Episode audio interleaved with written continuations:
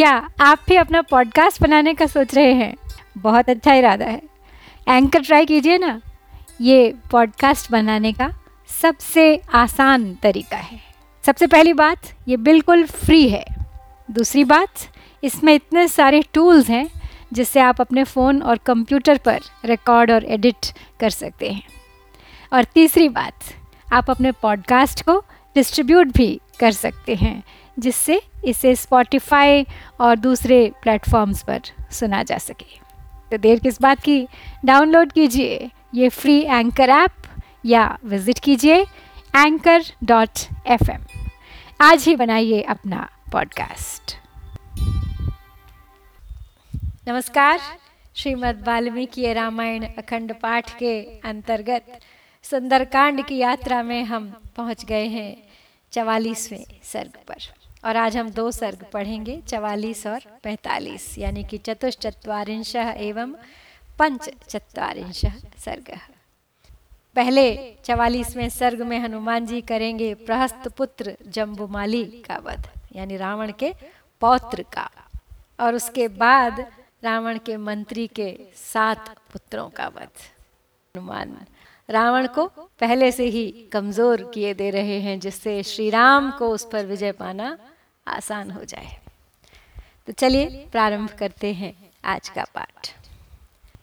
संदिष्टो राक्षसेन्द्रेण प्रहस्तस्य सुतो बलि, जम्बुमाली महादंष्ट्रो निर्जगाम धनुर्धरः। रक्तमाल्याम्बरधरः स्रग्वी रुचिरकुण्डलः महान् विवृत्तनयनश्चण्डः समरदुर्जयः। धनुः शक्रधनुः प्रख्यं महद्रुचिरसायकं विस्फारयाणो वेगेन वज्राशने समस्वनम्। तस्य विस्फारघोषेण धनुषो महतादिशः, प्रदिशश्च नभश्चैव सहसा समपूर्यत। रथेन खरयुक्तेन तमागतमुदीक्ष्य सः, हनुमान् वेगसम्पन्नो, जहर्ष च ननाद च। तो हनुमान ने लंकापुरी में काफ़ी विध्वंस मचा रखा है, अशोक वाटिका नष्ट कर चुके हैं, वहाँ कुल देवता के चैत्य प्रासाद को भी विध्वंस कर दिया है उन्होंने। और अब इस सब के बाद आ रहे हैं रावण के अपने परिवार के महाबली योद्धा। तो पहले राक्षस राज रावण की आज्ञा पाकर प्रहस्त रावण के पुत्र, प्रहस्त का बलवान पुत्र जम्बुमाली, यानी रावण का पौत्र जिसकी दाढ़ें बहुत घनी थी, हाथ में धनुष लिए राजमहल से बाहर निकला। लाल रंग के फूलों की माला और लाल रंग के ही वस्त्र पहने हुए था। उसके गले में हार और कानों में सुंदर कुंडल शोभा दे रहे थे। उसकी आँखें घूम रही थीं और वह विशाल काय क्रोधी संग्राम में दुर्जय था। उसका धनुष इंद्रधनुष के समान था। उसके द्वारा छोड़े जाने वाले बाण भी बड़े तीखे थे, सुंदर थे। जब वह वेग से उस धनुष को खींचता था, तब उससे वज्र और अशनि के समान गड़गड़ाहट पैदा होती थी। तो प्रहस्त के पुत्र जम्बूमाली ने जब उस धनुष को चढ़ाया तो उस धनुष की महती टंकार ध्वनि से संपूर्ण दिशाएँ, विदिशाएँ और आकाश सभी सहसा गूंज उठे। वह गधे जुते हुए रथ पर बैठकर आया था। उसे देखकर वेगशाली हनुमान जी बड़े प्रसन्न हुए और ज़ोर ज़ोर से गर्जना करने लगे। तम तोरण विटंकस्थम, हनुमंतम महाकपिम जम्बुमाली महातेजा, विव्याध निशित शरैः अर्धचन्द्रेण वदने, शिरस्येकेन कर्णिना बाह्वोर्विव्याध नाराचैर्दशभिस्तु कपीश्वरं तस्य तच्छुशुभे ताम्रं शरेणाभिहतं मुखं। शरदीवाम्बुजं फुल्लं विद्धं भास्कररश्मिना। तत्तस्य रक्तं रक्तेन रञ्जितं शुशुभे मुखं यथाकाशे महापद्मं सिक्तं काञ्चन बिन्दुभिः चुकोपबाणाभिहतो राक्षसस्य महाकपिः, ततस्य रक्तं, रक्तेन रञ्जितं शुशुभे मुखं यथाकाशे महापद्मं सिक्तं काञ्चन बिन्दुभिः तो महातेजस्वी जम्बूमाली ने महाकपि हनुमान जी को फाटक के छज्जे पर खड़ा देखा। तो उन्हें उसने तीखे बाणों से बेंधना आरंभ कर दिया। उसने अर्धचंद्र नामक बाण से उनके मुख पर, करणी नामक एक बाण से मस्तक पर और दस नाराचों से उन कपीश्वर की दोनों भुजाओं पर गहरी चोट की। उसके बाण से घायल हुआ हनुमान जी का लाल मुँह शरद ऋतु में सूर्य की किरणों से विद्ध हो, खिले हुए लाल कमल के समान शोभा पा रहा था। रक्त से रंजित हुआ उसका, वह रक्त वर्ण का मुख। ऐसी शोभा पा रहा था मानो लाल रंग के विशाल कमल को सुवर्णमय जल की बूंदों से सींच दिया गया हो। उस पर सोने का पानी चढ़ा दिया हो। चुकोप बाणा भिहतो राक्षसस्य महाकपिः। ततः पार्श्वे अतिविपुलां ददर्श महतीं शिलां। तरसा तां समुत्पाटय चिक्षेपजवद्बली तां शरैर्दशभिः क्रुद्धस्ताडयामास राक्षसः।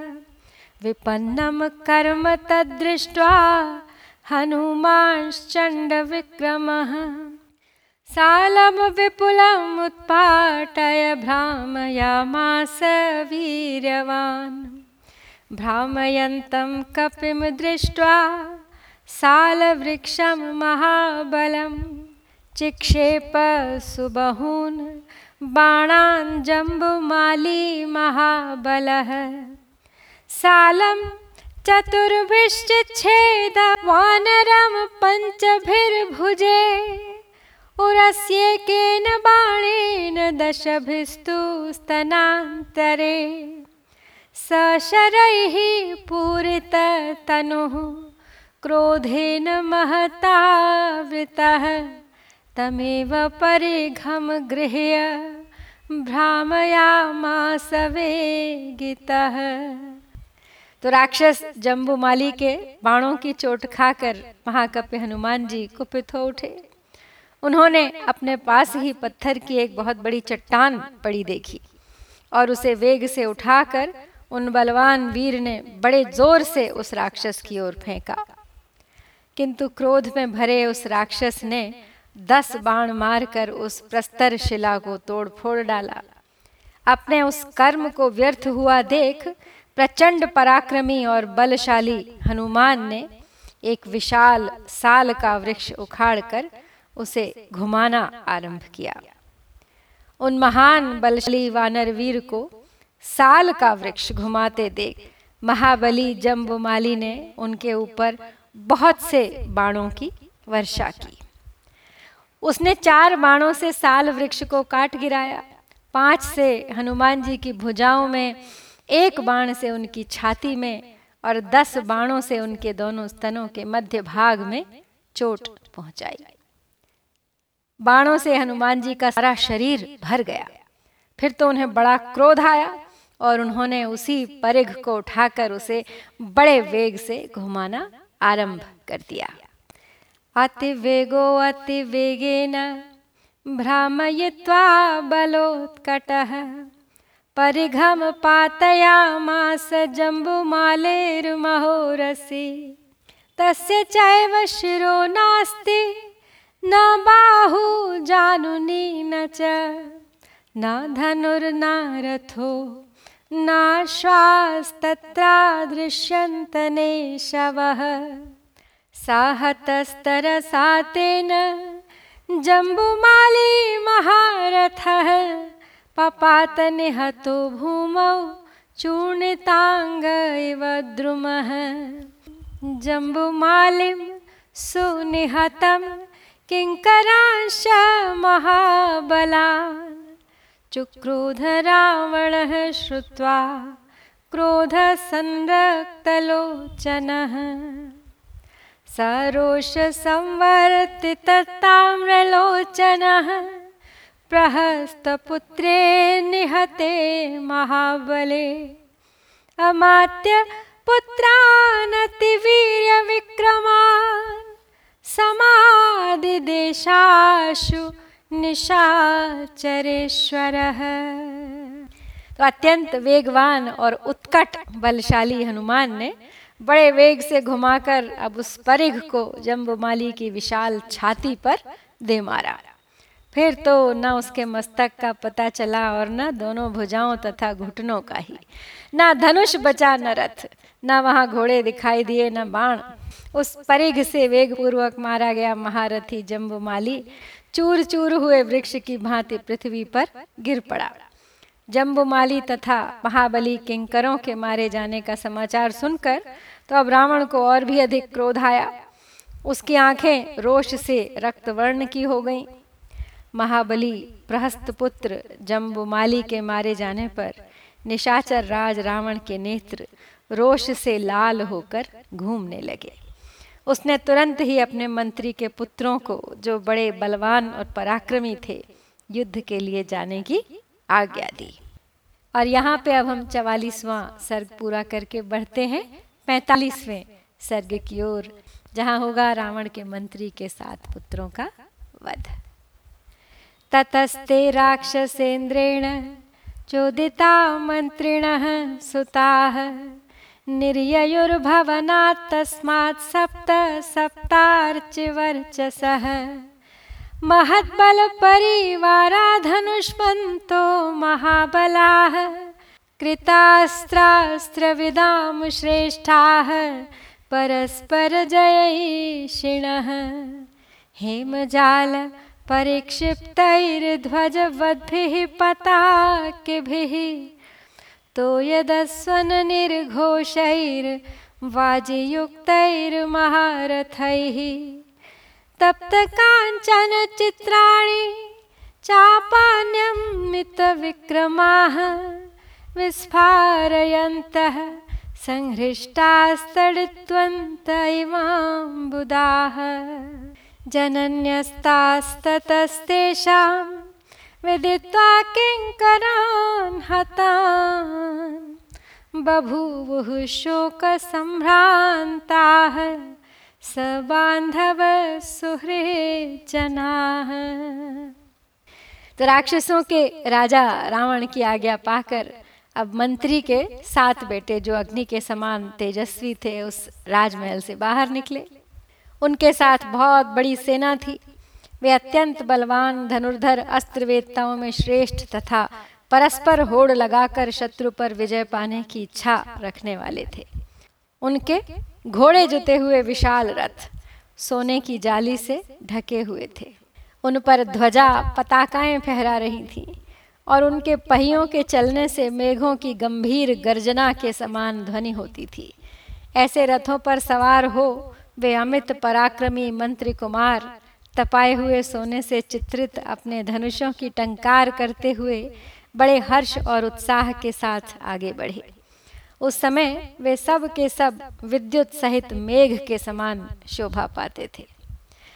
तो तब पहले जो किंकर राक्षस मारे गए थे, उनकी मृत्यु का समाचार पाकर इन सब की माताएँ अमंगल की आशा से भाई बंधु और सुहृदों सहित शोक से घबरा उठी ते परस्पर संघर्षात तप्त कांचन भूषणाः। अभिपेतुर्हनुमन्तं तोरणस्थम् अवस्थितं सृजन्तो बाणवृष्टिं ते रथगर्जितनिः स्वनाः। प्रावृट्कालैवाम्भुदा विचेरुर्नैरिताम्बुदाः अवकीर्णस्तस्ताभिर् हनुमान शरवृष्टिभिः, अभवत् संवृताकारः शैलराडिव वृष्टिभिः सा शरान् वञ्चयामास तेषामाशुचरः कपिः, रथवेगांश वीराणां विचरन् विमलेम्बरे सा तैः क्रीडन् धनुष्मद्भिर्व्योम्ने विरह प्रकाशते। धनुष्मद्भिर्यथा मेघैर्मारुतः प्रभुरम्बरे। अब वो मंत्री पुत्र चल दिए हैं हनुमान पर आक्रमण करने। तपाए हुए सोने के आभूषणों से विभूषित वे सातों वीर परस्पर होड़ सी लगाकर फाटक पर खड़े हुए हनुमान जी पर टूट पड़े। जैसे वर्षा काल में मेघ वर्षा करते हुए विचरते हैं, उसी प्रकार वे राक्षस रूपी बादल बाणों की वर्षा करते हुए वहाँ विचरण करने लगे। रथों की घरघराहट ही उनकी गर्जना थी। तदनंतर राक्षसों द्वारा की गई उस बाण वर्षा से हनुमान जी उसी तरह आच्छादित हो गए जैसे कोई गिरिराज जल की वर्षा से ढक गया हो। उस समय निर्मल आकाश में शीघ्रता पूर्वक विचरते हुए कपिवर हनुमान उन राक्षस वीरों के बाणों तथा रथ के वेगों को व्यर्थ करते हुए अपने आप को बचाने लगे। जैसे व्योम मंडल में शक्तिशाली वायुदेव इंद्रधनुष मेघों के साथ क्रीड़ा करते हैं, उसी प्रकार वीर पवन कुमार, उन धनुर्धर वीरों के साथ खेल सा करते हुए आकाश में अद्भुत शोभा पा रहे थे। सकृत्वा निनदम घोरम त्रासयंस्ताम महाचमुम चकार हनुमान वेगम तेषु रक्षः सुवीर्यवान्। तलेनाभिहनत् कांश्चित् पादैः कांश्चित् परन्तपः मुष्टिभिश्चाहनत् कांश्चिन्नखैः कांश्चित् व्यदारय प्रममाथो रसा कांश्चूरभ्यां परानपि केचित् तस्यैव नादेन तत्रैव पतिता भुवि। ततस्तेष्वसन्नेषु भूमौ निपतितेषु च तत्सैन्यमगमत् सर्वं दिशो दश भयार्दितम्। तो पराक्रमी हनुमान ने राक्षसों की उस विशाल वाहिनी को भयभीत करते हुए घोर गर्जना की और उन राक्षसों पर बड़े वेग से आक्रमण कर दिया। शत्रुओं को संताप देने वाले उन वानर वीर ने किन्हीं को थप्पड़ से ही मार गिराया और किन्हीं को पैरों से कुचल डाला। किन्हीं का घूसों से काम तमाम किया और किन्हीं को नखों से फाड़ डाला। कुछ लोगों को छाती से दबाकर उनका कचूमर निकाल दिया और किन्हीं किन्हीं को दोनों जांघों से दबोच दबोच कर मसल डाला। कितने ही निशाचर उनकी गर्जना से ही प्राणहीन होकर पृथ्वी पर गिर पड़े। तो इस प्रकार जब मंत्री के सारे पुत्र मारे जाकर धराशायी हो गए और तब उनकी बची सारी सेना भयभीत होकर दसों दिशाओं में भाग गई। विने दुर्विस्वरम नागा निपेतुर्भुवि वाजिनः भग्ननीडध्वजश्छत्रैर्भूश्च कीर्णा भवद्रथैः स्रवतारुधिरेणाथ स्रवन्त्यो दर्शिताः पथि। विविधैश्च स्वनैर्लङ्काननादविकृतं तदा। स तान् प्रवृद्धान् विनिहत्य राक्षसान् महाबलश्चण्डपराक्रमः कपिः। युयुत्सुरन्यैः पुनरेव राक्षसैस्तदैव वीरो अभिजगाम तोरणम। तो उस समय हाथी वेदना के मारे बुरी तरह से चिंगाड़ रहे थे, घोड़े धरती पर मरे पड़े थे, तथा जिनके बैठक, ध्वज और छत्र आदि खंडित तो हो गए थे, ऐसे टूटे हुए रथों से समूची रणभूमि पट गई थी।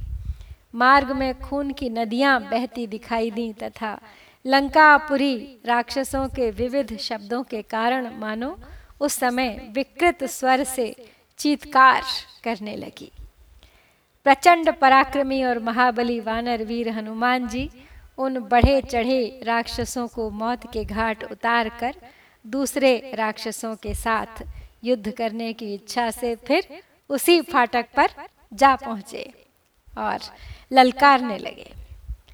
तो इस प्रकार श्री वाल्मीकि निर्मित आर्ष रामायण आदि काव्य के सुंदरकांड में आज हमने चवालीसवां और पैतालीसवां दो सर्ग पूर्ण किए हैं।